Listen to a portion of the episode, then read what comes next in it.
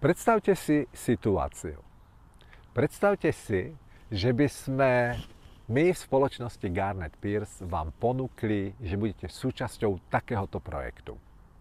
Hľadáme dobrovoľníkov, ktorí sa podrobia výskumu vplyvu každodenného ranného cvičenia a jeho vplyv na ich výkon. Čo vám ponúkam? Každé ráno, než pôjdete do práce, pôjdete 5 km pešo.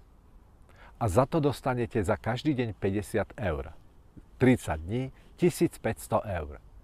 Šli by ste do toho? Tak čo, idete za 1500 eur, jediné, čo po vás budeme chcieť, je každé ráno pravidelne, nech sa vonku deje, čo sa deje, ísť 5 kilometrov.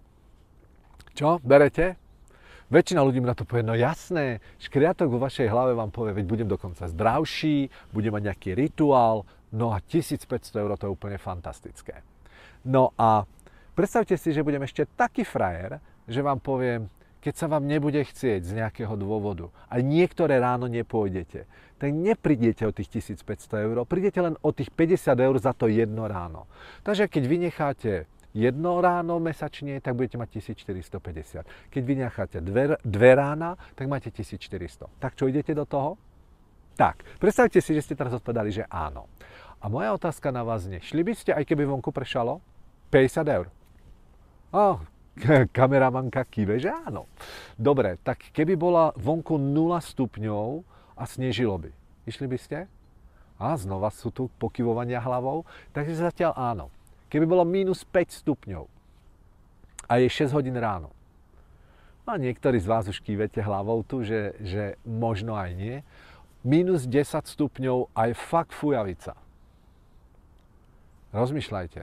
Neprídete o 1500, prídete o 50. No, niektorí z vás poviete, je to výzva, ja idem. Minus 20 stupňov a na mobile, na iPhone vám ukazuje, že pocitová teplota je minus 32. Išli by ste?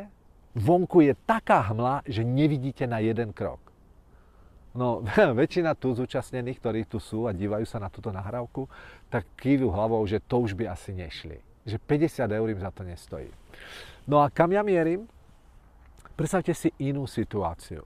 Nedostanete žiadne peniaze, ale situácia je taká, že ste niekde v neznámom prostredí na chate a nejde vám naštartovať auto. Nemáte mobil a viete, že 5 km od vás je vaša 14-ročná dcéra alebo 15-ročný syn, 5 km od vás, ktorí odchádzajú na 2 roky na štúdium do Japonska a 2 roky ich neuvidíte.